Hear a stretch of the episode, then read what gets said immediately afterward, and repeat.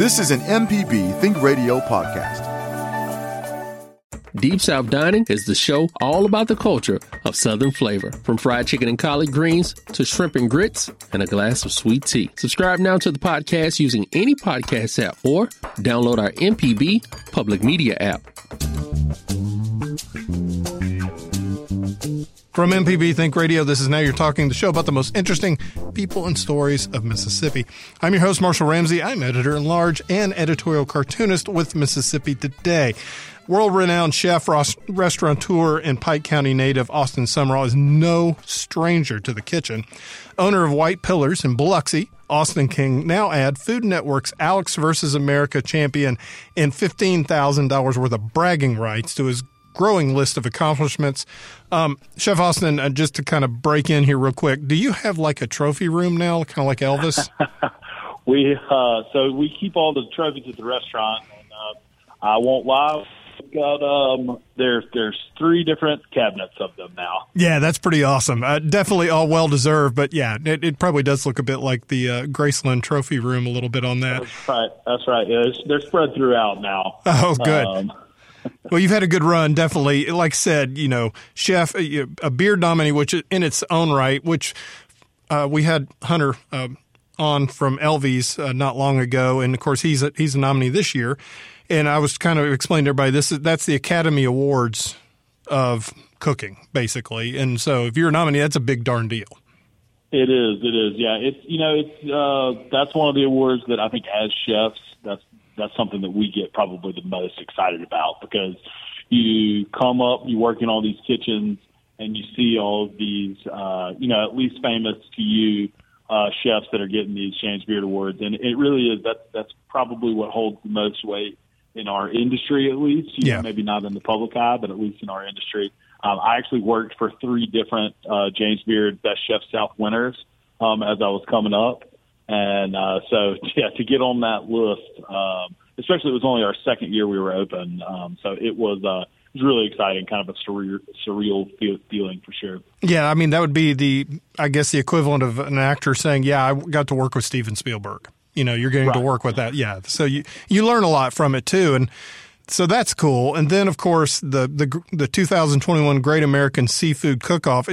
I love it. You like third place, second place, first place. You know, you, you kind of worked your way up to that first place. I but did. boy, getting that crown was pretty darn awesome. It was that that was a uh, yeah it was a really special moment. Um, yeah, so you have to win the Mississippi Seafood Cook Off first. Yeah, um, which I had competed in three times before before that, and uh, which just goes to show you the level of competition in Mississippi. Um, in fact, the second place was Two Hunter.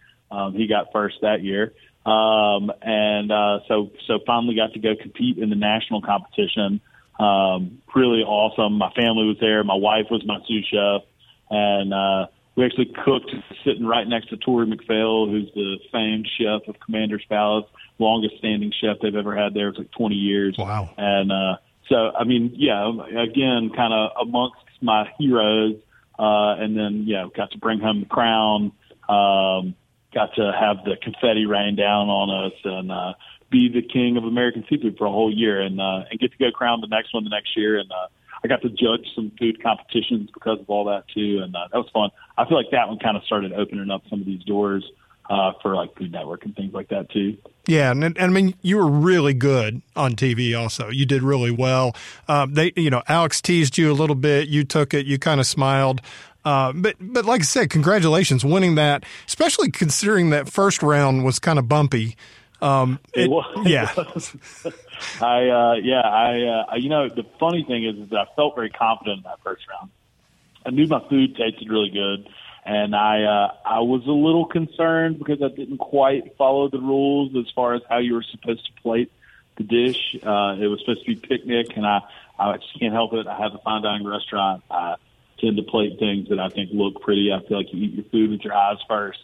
And uh, so I plated it too pretty. That's what they said. And um, so, yeah, I almost lost in the first round. So it's a little redemption arc. Yeah, and you also got the very um, nice nickname from Alex. Call you're now. Do, does anybody call you Mister Fancy Pants, or do they dare uh, call yeah, you that? I'm getting it a lot now from mostly from friends, but okay, yes, uh, getting a lot of getting a lot of Chef Fancy Pants Um, but the funny thing is, and I, I hope I don't uh, get myself in trouble for saying this, but I actually did uh, Chop before I did Alex versus America, Ah. and she was she was my judge on Chop, one of my judges on Chop. Oh, wow. Fancy Pants then too, so that's it was kind of like our little inside joke. Um, so as soon as I walked out, and she said, "Ah, Fancy Pants," and uh, so that was yeah, it was nice to at least she remembered me. Yeah, not, well, yes, and but you know, I mean, in your defense, I mean, number one, if you go to a picnic, you can buy some pretty fancy like plates, and you, they even make plastic silverware now that looks like like silver. So yeah, I agree. I agree. And my my uh, justification was that if I were at a picnic, that I would make my plate look pretty. I, I tell you what you need to do, and I, I think I I've been thinking about this. I, I really um, feel like I need to jump in on your defense on this. We need to invite Alex to the Grove uh, next That's football right. season, so she can Oh, understand. What what picnicking is. Uh, Yeah. I should have gone that way. That Yeah. good. Yeah, because I mean, seriously, there are people with chandeliers, um, so she would understand. Oh, missed opportunity. That's okay. That's okay. I mean, there's still hope. I mean, there's still a future That's on this, right. but but I'm looking out for you on this.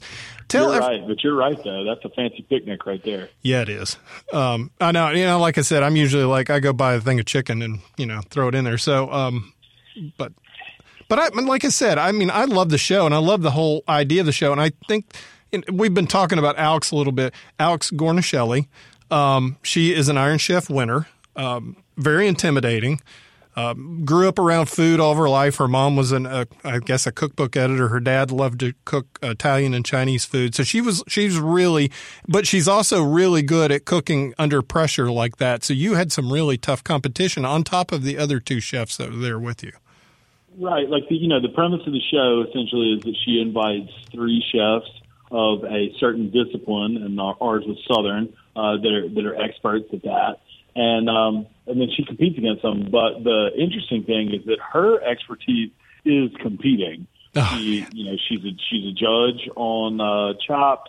She uh, is an Iron Chef, and then she has her own show where she competes against people, and she does she does very very well with it. She has a very good record, um, does not lose very often, and her that's her advantage is that she is used to thinking on her feet. She um, she understands the nuance of you know coming up with a dish that that makes sense, and she can cook a lot of different uh, ways. And um, she's a she's a force. Uh, it's not not someone to be taken lightly. She's a very good chef, and she was a even cooler person um, when the cameras weren't rolling. She was um, very uh, very nice and easy to talk to, and uh, you know actually gave us some time and uh, talked to everybody, and uh, it was great. It was a really cool experience. You tell us a little bit about the setup of the because you get a couple rounds and there are some obviously uh, ground rules that are set up, and then whoever wins, I guess the first round can make it even harder on the other. Tell us a little bit about how it was set up and some things that you had to overcome. Being, of course, you know, being a fine dining chef on top of that, doing comfort food. But talk about a little bit how it was set up and how the contest worked. Sure, sure. So, um, so in the first round, we had four different variables, and uh, the challengers get to choose the variables in the first round. So you, you you're meant to have the advantage, or you at least meant to think that you have the advantage. Um, and uh, so you uh, you compete with those different variables, and and they're you don't know what they're going to be. You don't know what your choices are going to be, or anything like that. So you can't really have an idea of what you're going to cook. I mean, we knew that it was going to be Southern food, um, but that's about it. So you have to come up with a dish, standing right there with those things in front of you. You know, you're starting to formulate it as you find out each different thing, and then when they say your time starts now, it's not a joke. That is real. Uh, that timer is real. You do not get any extra time, and uh, and when you're done, you're done, and you better get everything on there. I also almost forgot my cornbread on my plate in the first round too. Oh wow! Um, so that that was that was close, and I felt like my cornbread came out the best. I think that's probably what saved me um, from getting eliminated because we we tried all each other's food and everything like that. I brought Alex some of my food. She told me it was the first person to ever bring her food to taste on the show. Oh, look at you sucking up. That's that that's that southern hospitality. Yeah, that's oh, that's another word for sucking up. Yeah, that's. but it was good. I mean, you got great comments. I mean, you had. Tell us who the judges were because I love the comments from. I guess. Uh, well, I'll let you say first. I don't want to spoil your thunder. Um, yes. So it, uh, you know, we didn't know who the judges were Yeah. the event. So um, you don't know who you're cooking for, which I feel like I would have loved to have known because you, you know, you try to like maybe play to the things that you think they like. Um, and uh, so you don't find out to the very end. You do hear some of the comments after the first round and uh, things like that. Like they didn't uh, didn't like my uh, grits. Um, they said they were under under seasoned on the uh, on the first one. Um, and uh, of course, then I made them again in the second round because I'm very hard headed and I think they're delicious. Uh, That was a pretty gutsy move, to be honest with you. I think so. Now I did taste them a lot of times and try to make sure that they're absolutely perfect. Um, I even had uh, Eric, the host, come taste them during the show. He's like, "I can't believe you're making grits again, man. That is too crazy." I was like, "Well, it's it's Southern brunch. There's no way to not make grits." I was like, "We, I, I have a Southern restaurant. We do brunch. I'd say 75% of the items have grits with them." So, uh, but the judges were uh, Kelsey Barnard Clark, who uh, was a uh, won Top Chef. She's from Alabama, and then uh, Adrienne uh, Cheatham, um, who is a uh, let's see, I've got it all written down here. She's got a, um, a cookbook that's like a su- Southern cookbook. I think Oh, her wow. family's from Mississippi, um, called Sunday Best, and then uh, she's a James Beard nominated chef and uh, very very famous uh, chef. But uh, they were once I did get to meet them after it was all over, especially once once the, they had announced me as the winner, um, and all the pressure was off and everything like that. It was uh, it was really cool. It was a cool experience to get to meet those chefs and uh, um, you know very accomplished people. And uh, you know, I try to stay in touch with everybody too, um, ever since then as well. Yeah, no, I, I was just thinking the networking opportunities, no pun intended, Food Network. But, um, God, that was a dad joke. I feel terrible about that. but like I said, getting to meet everybody is just such a huge part of this. And, and I love Kelsey's comment saying that she would marry this about your food. That's a pretty nice Yeah, I, uh, compliment. It was, it was, it was pretty nice. Um, and uh, yeah, of course, I appreciate it. And I, I didn't get to see any of that um, when we Oh. were competing. So the the comments and everything um, about the actual dishes, like when they were tasting them, that was all the first time I'd been able to see it. Was when the when the show finally came out. So um, it was uh, it was very cool um, to get to see, and you know, it's obviously great to. Uh, you know, have have your food be judged and and them deem it worthy. So um, it's, it's a cool feeling. How hard was it to hold on to that secret? Because it, I mean, you you you taped this in October, and Yeah, so, so, yeah, yeah, and it aired this month. So yeah, I won, but I can't tell anybody. It was tough, uh, and then we we couldn't even talk about it until um, you know Food Network started uh, promoting the show. So um, we had to wait until I think it was just like a week before when we were able to start talking about that we were going to be on there. Um, it was tough, but worth it. Uh, you know, we got to get all excited about it all over again. We watched the show all together as a family, and um, I was nervous, like I didn't know who was going to win. Isn't that funny? It was, uh, yeah, it was crazy, but but made it really fun. And we had a good group uh, up here at the restaurant. Everybody was cheering and having good times, drinking craft cocktails and eating good food. See, that's what I think is incredibly cool is that you were serving the food that you were you were preparing. Which a lot of times I'm sitting there watching these dishes and I'm thinking I really would like to have some of that. So that would have been a really Right. cool experience. How weird was it literally watching it from the other direction? Because you were, like you said, you were kind of in a stadium type type uh, studio. You didn't see the judges, like you said, and then you get to see the other side of the wall on that, and that had to be just kind of a surreal experience. And then watching yourself on television. Well, it's the crazy part to me is that you know we filmed for uh, we I was probably at the studio for maybe like 14 hours or something like that, and we filmed for a lot of that. Wow. And then they got they have to edit it all down to a one hour show. Um, so there, I feel like there's so much that happened that wasn't on there. I wish there was like a behind the scenes edition. Um, and in fact, they might actually do that for Alex versus America, and they're like an extended version. I think there might be. Um, it comes out later or something like that. Um, but yeah, there was so much that I felt like wasn't on there. I mean, you can't get everything on there, but um, yeah, was, that was part of the what was a little bit crazy is how are you going to get it down to that short amount of time, Yeah, and, and action packed. Yeah, and on- on top of that, I mean, they can edit that thing any way they want to do it. They can make you look like Darth Vader behind, you know, on, cook, like a chef, Chef Vader. You know, I mean, Right. so you know, you never know how you might end up. Came, but it seemed to be. Um, you came out looking good because you won. That that obviously did, and it was it was suspenseful. That had to be fun to watch. Right. Well, and I've done some shows where they kind of try to play up the drama and make you pitch you against each other, that kind of thing. This, this show really wasn't like that. Yeah. I think, I think everybody kind of lifted each other up, and uh, it was more about the spirit of the competition rather Right. than you know I'm I'm going to win because I'm the best. Well, I mean, like you said, you got 35 minutes on the second round. I mean, that right there is the competition. Right there is just the time. Yeah, sure. Yeah. Yeah. Sure, it's not a lot of time, especially because when I make grits and grillades for the restaurant, it takes they they go in the oven for two hours. So uh, you know the whole dish probably takes maybe three and a half, four hours to make. How do you do that? How do you take a three hour dish and make it do a 35 minute dish and, and make it taste Well, good? One, one you move faster, uh, but two, I uh, I I use the deep fat fryer um, to uh, crisp up the meat instead of doing it in a pan, and then um, I use the cut I used. I use loin instead of like shoulder or something like that. So get tender quicker. I cut it smaller, that kind of thing. Um, so there there are some ways around around that, and uh, you know you just try to try to utilize your uh, your food knowledge and things like that to to give you an advantage. Yeah, I would be so toast on something like that. So I mean, I would just that's that's really cool to know that you know the shortcuts and so forth. And uh, uh, anyway, Alex had done her homework on you, and she knew when because the winner of the first round, and she won that round, gets to set the kind of the parameters for the next round, and she was throwing you all kinds of curves. She was absolutely, and it's kind of funny because I was the third place chef on the uh, on the first round, but I felt like she was gunning for me in the second round. Um, she, you know, the first choice was uh, on the coast or on the farm, um, and uh, she's like, "This guy's the king of seafood. We're not going to do on the coast for sure." Um, but I also grew up on a farm, so I felt pretty comfortable with either one of those.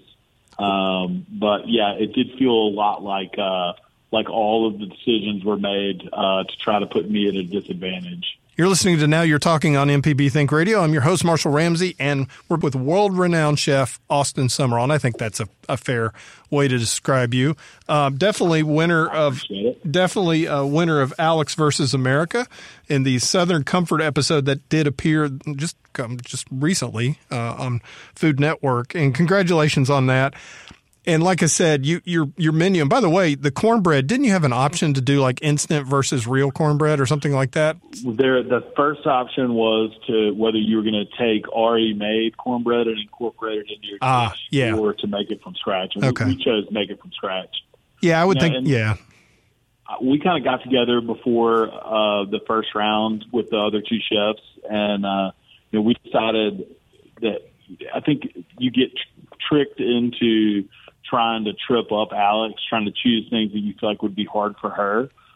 But there's just really not. She's seen it all. She's done. You know, she's had every curveball you can throw at her. So it's not. It's not really an advantage to do that. So our plan going into it was to try to give ourselves an advantage in any way we could. And we felt like that we probably had made cornbread more times than she had. And uh, so that was kind of the idea there, um, you know, was play to our strengths instead of trying to find her weaknesses because there's not really any.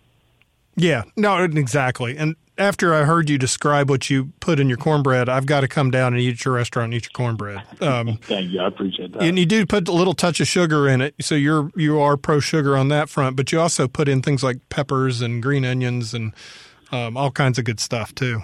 Sure, it's definitely a savory cornbread. You know, it's not not like a sweet cornbread, but I uh, the the restaurants that I grew up working in and uh, with my family and everything like that, we always kind of felt like you needed a little touch of cornbread, or else that uh, cornmeal, the fresh cornmeal, can be um, uh, a little sharp. Yeah, yeah. No, that sounds great. What was your menu for the second round?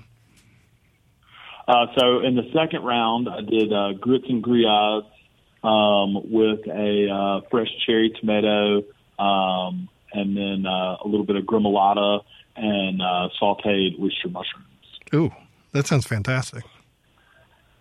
For sure. So I was, you know, I was trying to incorporate the on the farm was a theme, and I was trying really hard to be more on theme for the second round because I felt like that really hurt me in the first. And uh, so, you know, I was pulling pulling things that I, uh, you know, meant a lot to me as far as uh, w- where I grew up and on the farm and all that kind of stuff. And we always used to go uh, forage mushrooms and uh, oyster mushrooms are something that grows out on the farm that I grew up on. And um, cherry tomatoes are one of my absolute favorite uh, farm fresh vegetables. So that was, uh, you know, that was kind of the angle I wanted to take on that one. That was my, my approach. Yeah, Adrienne had um, one Judge Adrienne had the quote, "I'm getting farm vibes," which I'm not sure what that means, but that's a good Yeah, thing. Yeah, Yeah, and it was also uh, I I grew up eating grits and grillades. Uh, you know, we would we'd go like hunting and stuff in the morning, and my my uh, grandfather my mom's side uh, from South Louisiana, and that's a very Cajun dish. And uh, we'd come back, and that'd be something that was sitting on the stove and uh, ready for us to eat. And, you know, if you're cold and hungry, and you know maybe just walked a long way, it was one of those just really good. We called it a rib sticking meal. yeah. That's ooh, yeah. That does, that definitely does. Um, God, that sounds really good. I, now, see, the problem about doing the show is that I'm gonna have to go get something to eat when we're done because I'm completely Right, starved now. Let's talk a little bit about that. Like you said, you grew up on the farm. Um, just absolutely uh, gorgeous part of Mississippi, uh, right near McComb. You know, it's kind of rolling hills, real pretty area. What got you into food? What got you interested into cooking? Was it something that you just grew up with with your mom cooking, or how did that work with you? Sure, sure. So, uh, you know, I think I get asked that question a lot, and uh, so I've, I've put a lot of thought into it. And uh, you know, I think it was my family's approach to food that really kind of got got sent me on the path that I'm that I'm currently on now. And it was uh, it, it was the fellowship Yeah. and uh, the um, almost romanticizing the meal, and it was more than just sustenance. It was a uh, you know it was an event for my family, and I always laughed that when we were eating lunch, we were talking about dinner, and when we were eating dinner, we were talking about what we could do with the leftovers for breakfast, and uh, so it was you know it was an important thing, and it was centered around family and friends, and um, you know it was more than just just food. It was uh, you know. Love and fellowship and all those kinds of things. And I think that's kind of where where it all started. Um, and then as far as like me cooking at an early age, um, growing up on the farm, I loved to camp. I was in the Boy Scouts, and uh, cooking outside was really probably the first thing that I was like, man, I, I could do this all the time. And I, I loved stoking up the fire the next morning and cooking breakfast over it, um, you know, after tent camping and stuff like that. And uh, it was just always fun. And I felt, felt a connection to the outdoors in that way. Um, I still cook over live fires every day. We have a wood burning uh, grill and a wood burning oven here at the restaurant.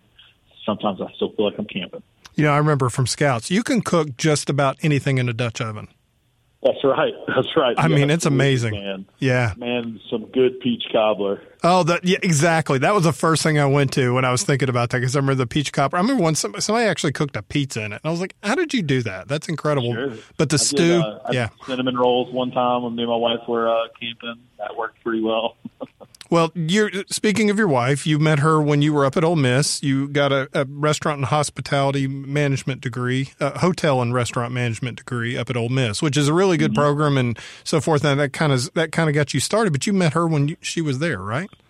Right, I did. We met. Uh, we met at Ole Miss, and uh, I actually uh, I was in mechanical engineering for two and a half years. Really? and uh, I had thought that I would become an engineer, and then maybe one day open a restaurant. I'd always kind of in the back of my head, restaurant was really the the end goal. And then um, after some long talks with my family, um, it seemed like maybe maybe I should just go straight for it. For it, so I uh, switched my major to hotel and restaurant management and um, from uh, mechanical engineering and uh, I had a couple of rules that came along with that from my folks and uh, one my dad said hey get a job in a restaurant right now and uh, make sure that this is really what you want to do.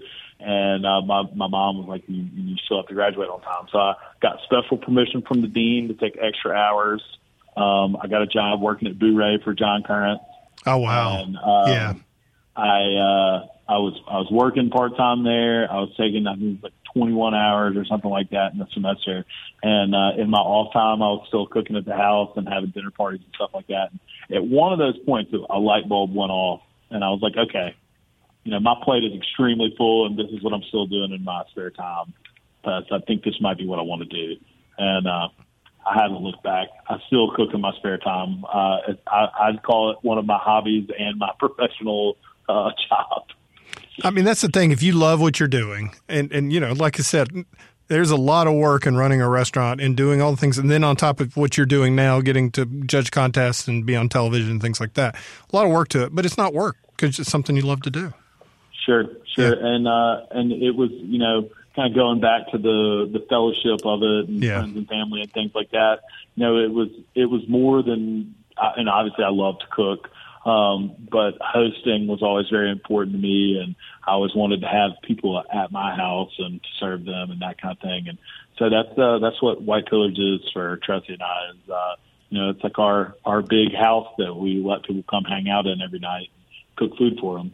I could just you know, picture, yeah, I can just picture a giant dining room um, that's kind of open to the kitchen and everything, with a giant table with a zillion chairs, almost like a Last Supper table, and y'all having exactly uh, holding court every night. Isn't it amazing? And I think it's. And I've lived around the country, but in the South, I think we do it as well as anybody. How we can incorporate food into fellowship, into family, into fun, and it's just such an important part of our culture. Yeah, absolutely. I 100% agree. It's uh, you know, it's the reason I, you know, I, I left after Ole Miss and I went to uh, culinary school in New York, and uh, you know, I was uh, family and friends were all, oh, you're never going to come back. You're going to stay in New York forever. You should be a chef up there. And I, uh, you know, New York was awesome, and it, it, the culinary school I went to was really cool, and it was a full immersion into um, what I was passionate about. And uh, but one thing that I knew is that I wanted to come back to the South, and that was that was kind of my first thought was, hey, I want to be in the South. And uh, so I lived in New Orleans for a little while after that, and then my wife and I moved to Birmingham, and uh, that was where we had our son. And uh, we thought that was probably going to be where we'd stay forever. And then we just kind of had this pull to come back to Mississippi and uh, to be, um, you know, on the forefront of what we felt like was, uh, you know, some of the coolest cuisine happening. It wasn't really getting a lot of attention, um, and uh, which was in Mississippi, and uh, and to kind of put it on the national stage and things like doing Alex versus America really has given us this crazy opportunity to shout it from the rooftops that some of the best food in the world is right here in Mississippi. Yeah, I mean that's what to me and that was part of the reason why I was just thrilled I was going to get a chance to talk to you. I just want to say thank you. You really, and we in Mississippi love it when our people do really well on the national stage. You, of course, won, so that's that's obviously doing very well. But it, it's there's a lot of pride, and I think we do food really well. Um, for folks who don't realize it, you went to the Culinary Institute of America, which is that's where you go, right? So it's in Hyde Park. So, but I always love it. Yeah, my my son's in the CIA. You know, it's, right. uh, it's, it always sounds like you're doing something off, you know, uh, clandestine or something. But, but right. I, but you know, I talked to Hunter Evans about this too. He said, you know, I could have stayed up in New York and worked and you know worked under the top chefs in America, but I'd probably be the third chef in line. But I could come to Mississippi and I could create something special. And you did that, and you've got the White Pillars location, that that house itself, I think it was built in like 1905. It just was such an iconic location. How did you end up there? How did you end up getting that property? Because it's such the building itself is fascinating. It's a it's a pretty funny story. So um, goes right back to what we were just talking about when we were in Birmingham, and uh, we, I was the chef de cuisine at Hot and Hot Fish Club, which was a, an incredible job, and I learned so so much, and it was a, a fantastic restaurant. Um, and but there's not really anywhere else to go at a chef-owned restaurant. That's the top spot. So, um, you know, felt like I was ready to maybe do my own thing, and we want we knew we wanted to come back to Mississippi, and um, we started looking at a few different places. We looked in Oxford, we looked in Jackson, we were looking on the coast where uh, my wife Tressie is from, and uh, we kind of put the word out with our family to be looking for spaces. And I would say within two or three days, Tressie's mom called us and said, Hey, I drive by this old mansion on the beach like once a week at least. And it's empty and I know it's for sale and maybe y'all should look into it. So we're like, okay, go online, look at it online. It's beautiful. Um, of course, we're interested. So we just clicked the send more information button and we got this informational packet that was just beautiful and had like a flat screen video and all this stuff. And we're like, oh my gosh, is really uh, intense, and I don't know, you know, how, what to do next. And then, of course, in true Mississippi fashion, we figured out who we knew uh, and one of Tressy's high school friends' husband uh, worked with the family that owns the building, and uh, so we called him. And then uh, found out that him and uh, Brooks Holstein, who's the owner of the building, um, had eaten it Hot and Hot um, only like two or three weeks before. And I'd actually gone out and talked to their table and everything like that because uh, Adam, who's the uh, guy that works with him, um, because I knew him. And uh, so got to talk to Brooks on the phone, and he said, you know, I, I, I've seen you run a restaurant. I've tasted your food. They'd been to a charity event that we'd catered, and also, and uh, he's like, I'm, you know, I'm ready to take the next step on this thing. So we had people that were willing to take a chance on us in this building because it is a big chunk of restaurant, twelve thousand square feet. And um, yeah, I was only 29 years old, never had a restaurant of my own before. And uh, if, if it wasn't for them being willing to take a chance and saying that this this has the opportunity of being something really cool, uh, we wouldn't be here right now. But they did. Here we are, five and a half years later, and uh, hopefully still just going up from here. Of course, obviously, in that five and a half year period, we had the pandemic, which um, was vexing to everybody who was in the restaurant business. Uh, congratulations for surviving for sure. And you know, and we weren't we weren't special in any way um, as far as you know that that happened to everybody. Um, there was no escaping it, top to bottom. Everybody suffered on that one. Um, but we had just been nominated for that James Beard Award and found out like 20 days later that we were going to have to close the restaurant. Oh wow! Um, so that was a little tough. That that hit kind of hard. And we were we were worried that once we were finally able to open back up, that we would lose that momentum that we felt like we had. But we didn't, thank goodness. And when we opened back up um, after the mandated shutdown, um, that was when our our business kind of really took off, and uh, we we learned a lot during that. Um, you know, we it was humbling, but we also uh, you know used it as an opportunity to get creative as far as revenue sources and we, of course, did to go food, which is not exactly ideal out of a 12,000 square foot restaurant. A little bit much overhead for that. Um, but uh, we did it, and we had a lot of community support. We felt like that our community maybe shifted some towards, um, you know, supporting local restaurants over chains um, and seeing the importance in that. Uh, and then we we felt that shift stay in that direction um, since then. And then we did things like online cooking classes and meal kits and you know things that down the road may come back around and uh, and um, and it's uh, you know could could benefit us down the road. You definitely worked on things to build community, and and I totally agree with you on because I know when you you know I remember the first time eating in a restaurant after um, you know t- doing takeout and you know enjoying the taste of styrofoam for you know it seemed like forever. And I just remember just enjoying the experience of being able to sit down and have a nice meal and to be able to do that. And I think that was the thing I'd missed the most. And I think everybody realized that. It's like, wait, this is why this is special. We sure. can, yeah, we we can do that whole thing like you're talking about, sitting at the table and having the fellowship. We have we have a big outdoor space also, and then like I said, we have a lot of space, a lot of room in our restaurant. We just spread those tables out, and we're able to uh, still get a good amount of people in. So that was that was nice. At that point, we were thankful that we had such a large space. Yeah, oh, amen. This is now you're talking on MPB Think Radio. I'm your host, Marshall Ramsey, editorial cartoonist and editor at large at Mississippi Today. We've got world renowned and of course Alex versus America winning chef, Chef Austin Sumrall. Uh, chef Austin, thank you so much for being with us today. We're talking a little bit about the business and about your restaurant, which, folks, if you get a chance, eat there. It's it's great. It's it's um, the location's wonderful. You, I mean, you got one of the nicest locations I can think of, especially uh, since you are the king of American seafood. Um, you know, you might as well be near the ocean, right?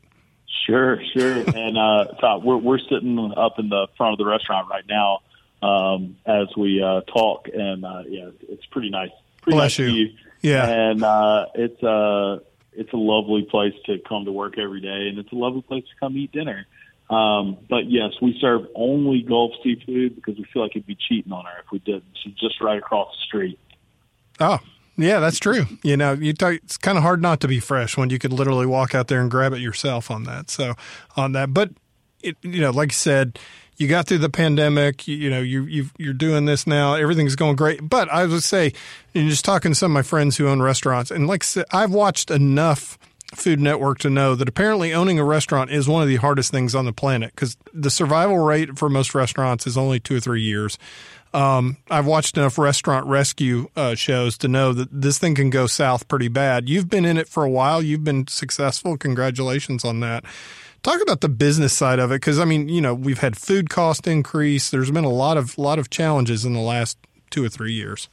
Sure, absolutely. Um, you know, and that the that part's tough, and uh, food cost increase and labor cost increase, and it just really, you know, the only only thing to do is it gets you know passed along to the guests, and it's just part of it. Yeah. Um, we uh, try to get creative on uh, on what we use, and uh, we do use uh, mostly uh, local farms as far as our vegetables and all that kind of stuff goes. And we have relationships with our fishmongers and our purveyors and things like that. So um, the good thing about that is that they see less of that, uh, um, you know, increase because there's less people between the food and me. So, uh, you know, I have a farmer that drives here straight from his farm and unloads produce, you know, the cost of gas is an issue for him, but it, there's le- a little bit less factors, um, and then it helps us to be able to keep that food cost uh, um, down some. So that's nice too, for sure. And it's great for you because you get a chance to go out and you get to meet the farmers, you get to try their products and so forth. So you know the quality, you know, it's going to be excellent Absolutely. too. Yeah. We have, some really good relationships with our farmers too. Um, I, proud to be able to call several of them friends, and they they do they they're able to uh, say, hey, you know, this is great right now. This is not so good. This is what's coming up. Um, you know, our uh, our oyster farmers, um, which are right here in Biloxi, you know, they'll they'll text me and they can tell me the salinity of the water and all that kind of stuff. And so I, I know essentially what the oysters are going to taste like before they ever get here, and then they they come in still dripping wet out of the Mississippi Sound. It's uh, it's a pretty cool thing you, of course, you're head chef, you're the head bottle washer, you do everything there. When you're obviously you're you know your menu is is a living document. You're you're constantly tweaking and growing and on. How do you decide on what you're going to do next? And do you just like just get in, lock yourself in the kitchen and experiment and play around a little bit to try new things? I do. I do. Um, usually, what I'll do is um, I'll kind of I'll take a menu when the seasons are getting close to changing, and uh, I'll write down some directions that I want to go, some ingredients that I want to incorporate, um, and some things that I know are going to go out of season. They're going to have to be replaced or, or come off the menu, and uh, and then I kind of use that to work off of and say, okay, well I'm going to work on this dish today, um, and a lot of times I can conceptualize something. Sometimes I'll draw it first. Um, a lot of times it's based around an ingredient. Sometimes it's based around an experience. Um, sometimes it's just, uh, you know, maybe I, I had an idea in the shower, um, and, uh, and I'll work on it, prep it, execute it.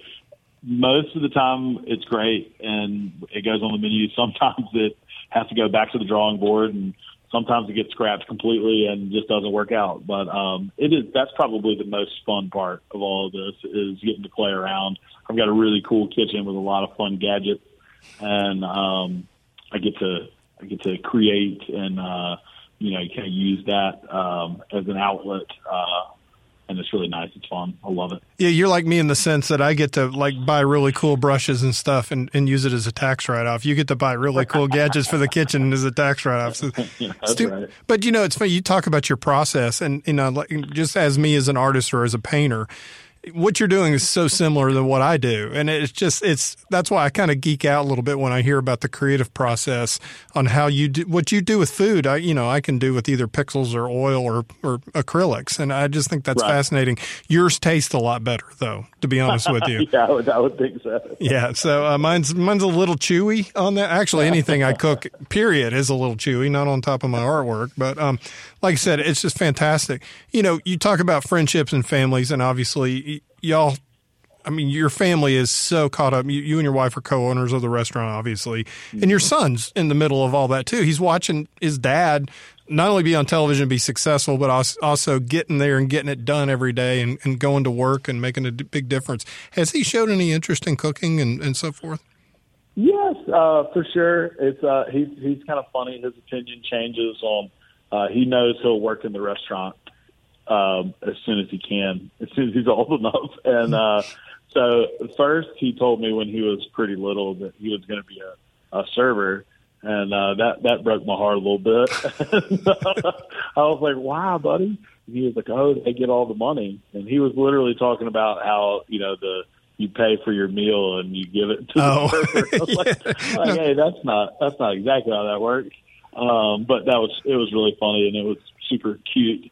And uh, now he uh, now he says he's you know his first job will be dishwasher, which is correct. Yeah. Um, and, uh, but no, he gets in there. He can uh, he helps me with the pasta sometimes. He likes making pasta, and um, you know, and he, he spends a lot of time at the restaurant because that's where uh, that's where we are. Um, my wife started off as a uh, um, emergency room nurse. That's what her uh, her training is in, and uh, it's what she did in Birmingham. And when we first moved to the coast, what she did here too, because somebody had to pay the bills, and that wasn't the restaurant.